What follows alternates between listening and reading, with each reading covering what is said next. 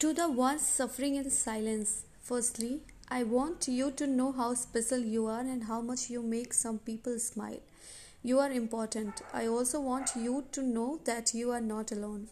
I have been through this and I know how frustrating it can get.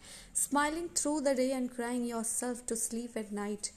People always come and ask you that how can you smile all the time and you whisper to yourself if only they knew. No one has ever known how much pain you go through silently because your smile hides it so well. There are times when you don't want to discuss what you are going through with anyone. And it's okay. It's not just you.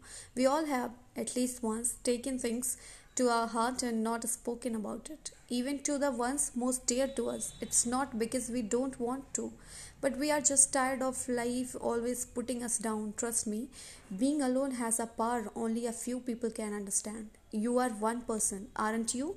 But you aren't the same for each one of them. Sometimes you are not going to be what they need, and that's okay. Your mind is filled with painful and negative thoughts, and you don't know what to do. And I understand you, I truly do.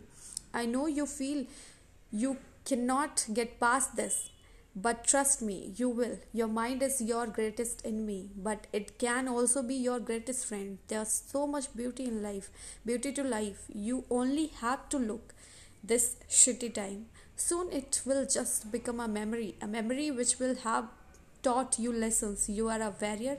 This too shall pass someone who from someone who understands